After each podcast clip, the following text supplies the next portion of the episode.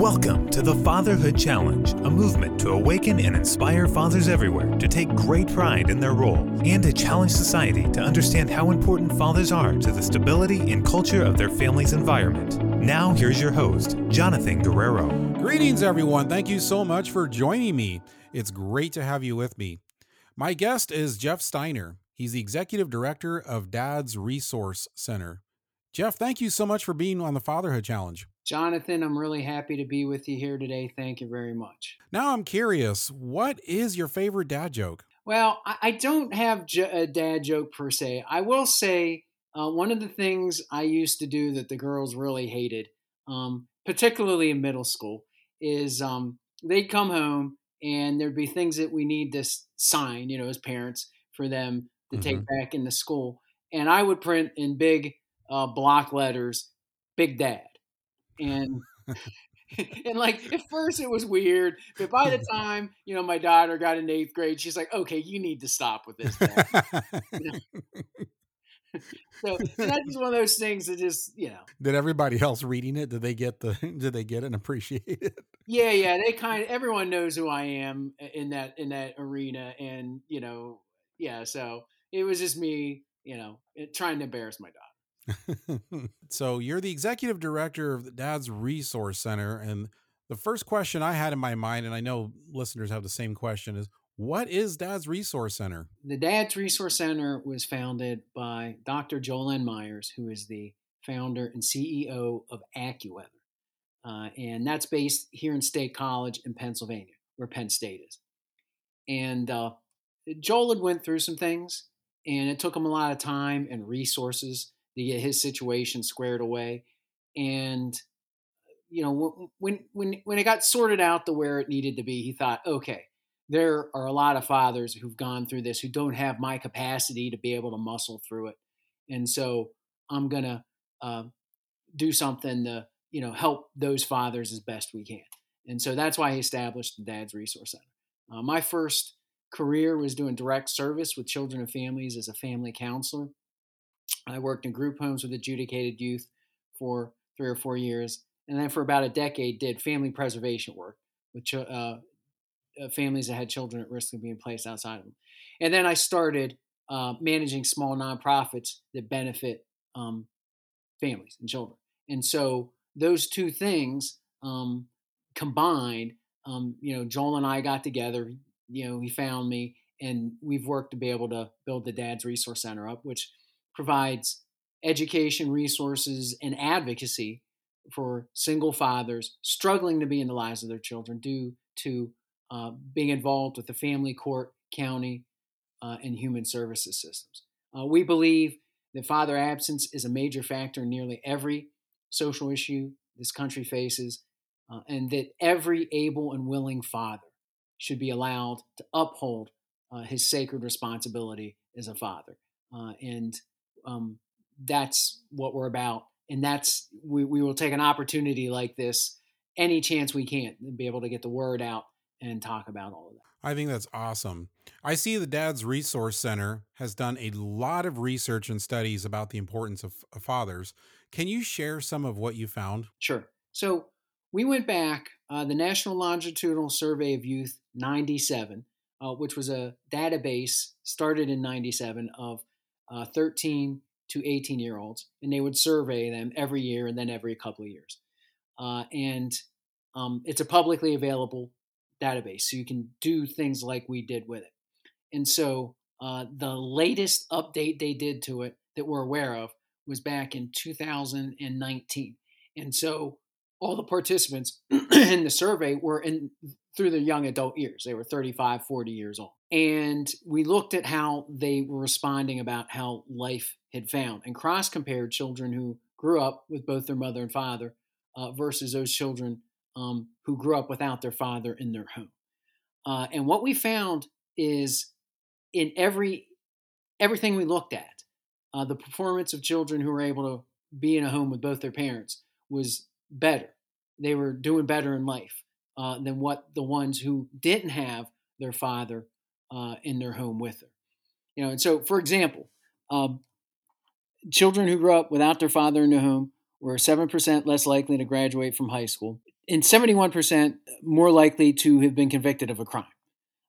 They were 48% less likely to have graduated from college. They were significantly more likely to have sex before the age of 18, to engage in hard drug and alcohol use. And even those basic components of being a citizen in the world, they were less likely to volunteer their time in the community. They were less likely to donate to a charity. They were less likely to vote. You know, so like even in those areas, you know, children grow up to be better citizens and happier and healthier than if they got their father actively involved in their lives. And the other thing we looked at, two other points, the children who grew up without, and this is more of an economic and societal issue as it pertains to fatherhood, children who grew up without their father in their home were 94% more likely to have used government programs such as WIC, SNAP, and workers' compensation. At the same time, those children made 26% less annually than children who grew up with both parents in their home. And that's the difference in this instance between making $59,490 and making $43,938. And that impacts them at that current state and then them as parents and what they're able to provide for their children. So just, as I said, in pretty much every issue that society faces, it's either the lack of father involvement, one way or the other, is an amplifier, makes it worse, and is either part of the issue or maybe even the biggest driving factor. There may be people listening that may think, oh, well, you know, this may not apply to me and such. So for the person listening that thinks that this topic or this situation or where we've gone so far does not directly affect them, what exactly is the impact of all of this to taxpayers?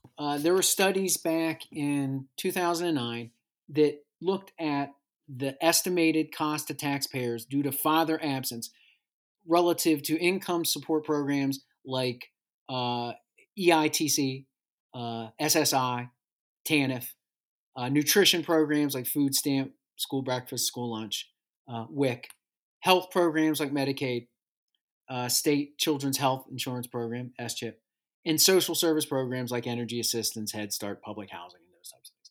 And so at the time, the number that they came up with, and there are two independent people who had done that at the same time, and it was roughly around $100 billion a year, the cost to taxpayers.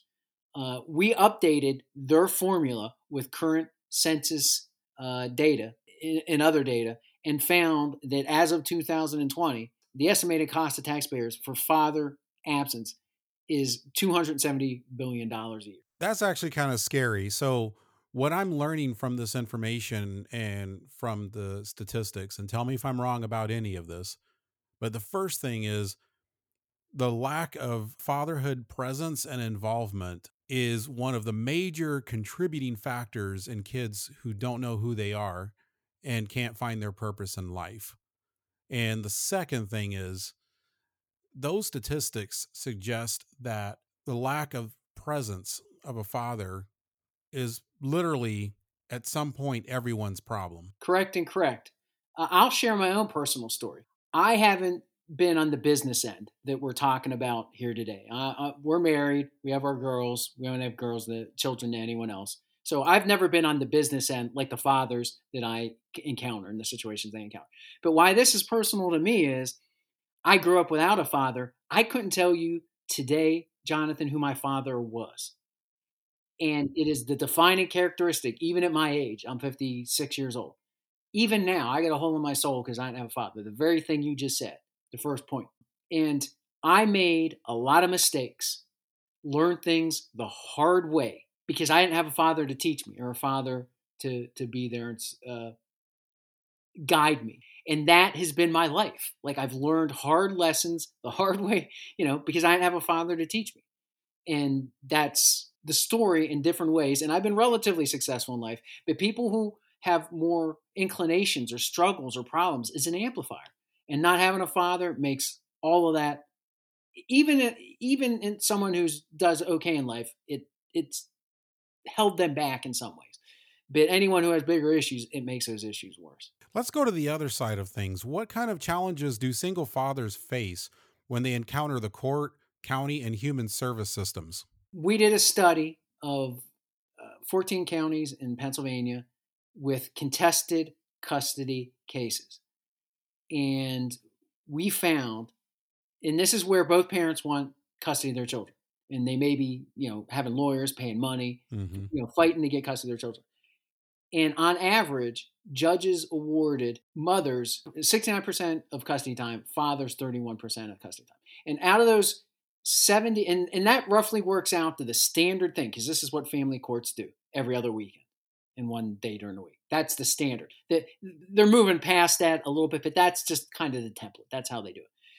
But even worse, out of the 700 cases, 100 of them, the judge gave the father custody. 100, they gave both parents custody. The other 500, they gave full custody to the mom, right? Wow.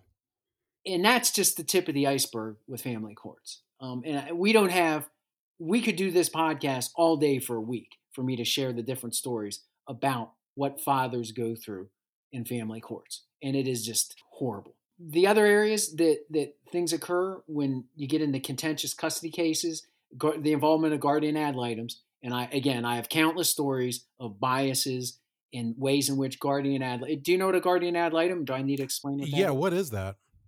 A guardian ad litem is an attorney most times who is appointed to advise the court on behalf of a child in different situations, one of which would be custody, sometimes when children and youth becomes involved in those types of things. But in these custody situations, we just see a consistent pattern, again, where fathers are marginalized or kept out, disadvantaged, siding with the mother when guardian ad litems become involved. Protection from abuse.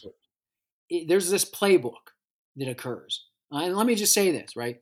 Dad's Resource Center is fully supportive of any kind of interventions for domestic violence, any kind of prevention programs. We are active. I'm part of the Center County Domestic and Sexual Violence Task Force, right?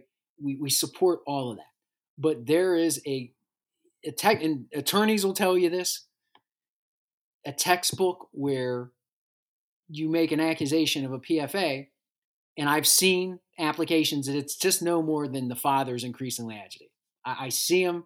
They show them to me. There's nothing. There's no physical activity. There's no threats most times when this occurs. But that clocks the father in terms of custody, can't see their children. And these things drag out longer than they're supposed to do for a lot of different reasons. And they almost always rarely return back to the previous custody situation.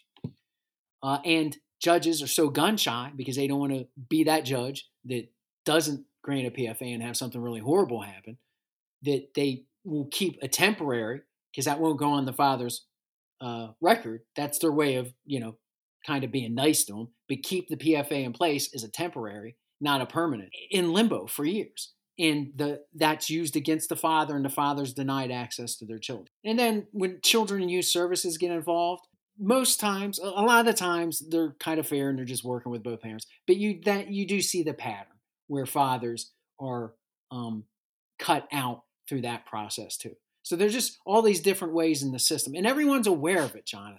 That's one of the most horrible and worst things about it. Everyone acknowledges that there's this issue with fathers, particularly within the family courts.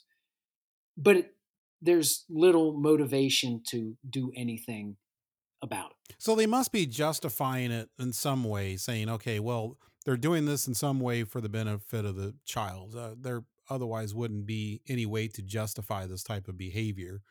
So, let's just go to the other side of it. Let's go to the child side. What is the impact on the child when they are denied access to their fathers? Unnecessarily, right? Now, and I'll say this particularly about family courts, and I got to do the rider in this. Most times, separated families work these things out as well as could be expected under circumstances, or reasonably well, most times. And there are times when you have an abusive father or a horrible father, or the father is the problem when it comes to custody. But again, what we see are fathers who might be flawed in certain ways. Some of them, it's hard to see what the flaws are that could even remote justify them being denied access to their children, where they're not abusing. There's not any kind of accusation of abuse or harm towards their children. And they're just completely cut out of their children's lives, or they got to jump through hoops or do supervised visits unnecessarily when there isn't really any concern about the children. But particularly in the contested custody situation, what happens? And people say, like, the judge, I need to talk to the children and hear what the children say. I can tell you what every child in a contentious custody situation wants. You don't need to talk to them. They want mom and dad to get along. They want mom and dad to act civil with one another and just do what's right. You know, so when that doesn't happen, what's their experience? Perpetual uncertainty. So if you're in a separated family, that's bad enough for a kid. Like, their world is rocked if mom and dad separate. So they're already in this thing that they got two different worlds out there, and they don't know which one they belong in and what's happening to them. So that happens out of the gates regardless, even if it's being handled well. But if you got this situation where it's contentious and a father, in this instance, is being denied access to them, they're in a perpetual state of uncertainty because you never know. Like, they're in court, in custody. And on any given, they just know there's a court hearing. And what's going to happen, they don't know what it's about, but they could end up having to think their circumstances and the rules that they're having to live by now can change. So they're in a constant state of uncertainty. They're in a constant state where anything they say somehow can lead to some sort of firefight and blow off. And they all, every one of them, believe, because it's the case practically, this tension between their mom and dad wouldn't exist if it wasn't for them. That's the reality. And they know that. And that's a burden they have to carry. You know, when it comes to their father in these types of situations, it's this, but he's nice to me and he's calm. And I've never really seen him, you know, you're human. You see some things happen in the house. We all, you know, have our moments, but all in all, he's, you know, he's not the way he's being portrayed here. Like, there's this big story and drama that's being built, and the kid's like, he's not like that. So they're kind of getting gaslit by the whole process. You know, they're constantly exposed to judges. Like, and they mean well, okay, whatever. But you're going into this courtroom where everyone genuflects to this person in his black robe. You know, you don't know what all this is about, right? And guardian ad litem. Why does this lawyer or this person have to come and talk to me in private? What is all this about? You know, counselors. Why do I have to go to counseling because my parents can't get along? Like, it's all of this that comes along with all of this. And the family courts enable it. They enable it at best, if not actively playing a role in it. Like, at some point, they let it go on for 5 years. I half dozen fathers I'm actively talking to right now. It's been a half decade at least. It's more than that. That, you know, and they allow this to happen instead of just saying, no, I've had enough of this. If you guys come back with something you're agreeing on, or I'm making a decision, and then make that proper decision, like shared parenting. It doesn't have to be 50-50, but it doesn't have to be, you know, dad, just whatever. And if I find it in enforcing custody agreements. That happens with fathers, right? I can count on one hand the number of times I've heard a judge put their foot down and enforce it with a mother. Wow. Fathers, yeah, I've had fathers who've been completely clocked over, like, just, you know, something that was out of their control, and it hurts the kids. And they don't. What you just said, they don't even really think about the kids. It's always the drama between mom and dad. They don't get down and look at what's really the impact on the children. That is the perspective that they're coming from. It just is. Is it a training issue? Is it for the judges? The judges are just not educated on how to spot when this is happening and how to address it. I mean, I would think this is something that would be on the level of a licensed therapist that would be properly trained to identify this and work with the situation. So is it a judge that's out of his or her league? Every judge is a silo, right? It is a 5-foot concrete wall wrapped in 9 feet of steel. Like, that judge, that's the world in there. So it is whatever peculiarities or whatever mindsets that they may or may not have. Most of them, again, are generally trying to operate by the canons of the law. I think there are a lot of variables that come into play. We all are deferential to mothers, even fathers, even the fathers who've come to us. We're deferential to mothers. We just are, as a society in America. So you get that kind of just deferential mindset at the base. There's, again, this concern about domestic violence, and having the horrible thing happen, as well as, and I'll take a step back and talk about this, the domestic violence movement in this country has been extraordinarily successful. It started in the 70s. Like, that's when there was an awareness of, and all the prevention programs and everything started. And a lot has occurred since then. And there are a lot of groups out there. And again, we support it, fighting for domestic violence. And they have enough entities like this and enough passion and enough people dedicated that they are able to go to the district attorneys, go to the judges. And I see this in counties, multiple counties. I know this, that I'm familiar with, where they have access to the judges and the trainings that they do. So the judges and all of them get pulled into this. And again, it's keeping people safe, and we're supportive of that. But what happens is there are, like, they're trying to catch the sharks, but they're casting these nets and they're catching the dolphins. And they don't care about catching the dolphins. They really don't. And so that is part of it, that pressure and all of that. And there's not really a lot of voices out there for men.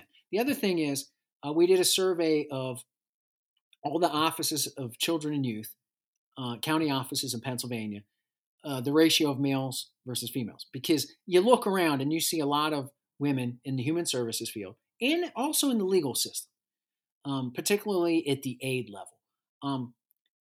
And we found out that 84% of the staff in the children and youth offices in the state of Pennsylvania are female. 86% of the supervisors are female. So it's a very female spectrum that this operates, the child welfare system and the child court systems.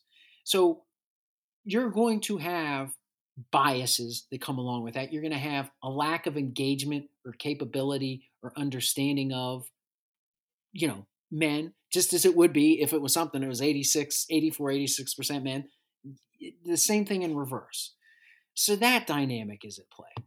And then also people in their own personal experiences and their own biases and the trauma that you say that people go through. So there's just all these different factors that come to play with it. And this is as an outside observer. The fathers, I know a lot of fathers that have a lot of even stronger thoughts and feelings and senses of things, having had been put through the business end of that. But that's just a lot of the different variables that I see at play with this issue. There's one father here in Center County. He was in a relationship with a woman who was like a serial hoarder, and she took his bank, financially took advantage of him and anything else. Had a daughter. She had been involved with children and youth before then, and was always at risk of having her children taken from the house. And it was bubbling up again, and their daughter, his daughter with her, would have been taken out of the house, and they referred him to us to help him. And he wasn't there yet to separate. And I kind of helped get him there. I helped get him there to know that that's what he needed to do. And he's like, I don't want to take her away from her mom. That's what most of our fathers are like. We don't want to deny him. But I was able to work with him, and children and youth, because it was the right thing, backed it when she ultimately went to court and the judge knew about what was going on. And it worked out for him. Now he's out on his own. He has no other supports here. And we've tried to help connect him with supports and support him a little bit as best he can with his daughter. Because he doesn't want to leave the area. Like, he's from Kansas. And ideally, his family's like, come back here. But I don't want to. You know. And even though the mom jetted and hasn't seen the daughter since. You know. But that's one kind of where the system worked the way that it could. I have a couple of court cases that we've seen some positives for brief periods of time, but honestly, it's mostly bad news. I mean, I'd like to give you, you know, it's mostly bad news. I supervised some visits for fathers who, because when they get on this supervised visit thing, this is another. Most counties don't have the services to do all the supervised visits that come along, and fathers will end up getting put on the back of the list. And particularly worse during the pandemic. So I supervised some visits for fathers to get them off of supervised visits so that they could be alone with their kids and actually do visits. So that was good that we were able to help out in a small way in that regard. But honestly, it is bad news 95% of the time. That's just the reality of it. What can be done to change the way that fathers are being denied access to their children by these systems? So we are part of a statewide coalition called the Pennsylvania Greater Father Family Involvement Campaign. And the gentleman who is the architect of this and the mastermind and the guy who really has made it all happen, his name is Dr. Rufus Sylvester Lynch, extraordinarily accomplished gentleman. And our group, again, with his leadership, had crafted a bill, HB 1731, to create the Pennsylvania Advisory Committee on Greater Father Involvement.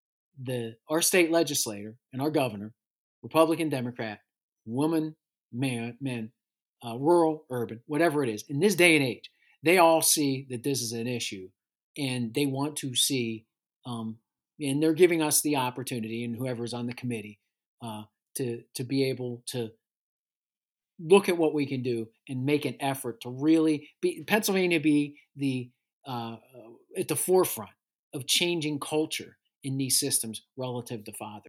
That would be really awesome. Well, as we close, Jeff, how can people find out more about what you're doing and more about the Dad's Resource Center? Our website is dads, DADSRC. So dadsrc is in resourcecenter.org. And you can go to the website, connect on our social media, follow us. We have active social media. We get this information out, forward it. Jasmine, who does our social media, she's real good in terms of creating videos and different social media cards and things like that. Our website has a lot of great information. Both parents can get information in terms of co-parenting. And that's a whole nother discussion, is how to better co-parent. We help with that. We can talk about those types of things. And you can contact us, myself, through the website with the email, automatic email, or leave a voice message on the number we have at the website. I'll also make this very easy for you to find. So you can also go to thefatherhoodchallenge.com. That's thefatherhoodchallenge.com. And if you go to this episode description and look right down below, I'll also post those links there. So you can just click right on them and go right to the website and also go to the social media. So I'll make that as easy as possible. So Jeff, thank you so much for being on the Fatherhood Challenge. I know this has been a very challenging topic to get into, but one that I personally believe is absolutely essential to talk about in this day and age. So thank you for coming on here and educating us all. Thank you for listening to this episode of the Fatherhood Challenge. If you would like to contact us, listen to other episodes, find any resource mentioned in this program, or find out more information about the Fatherhood Challenge, please visit thefatherhoodchallenge.com. That's thefatherhoodchallenge.com.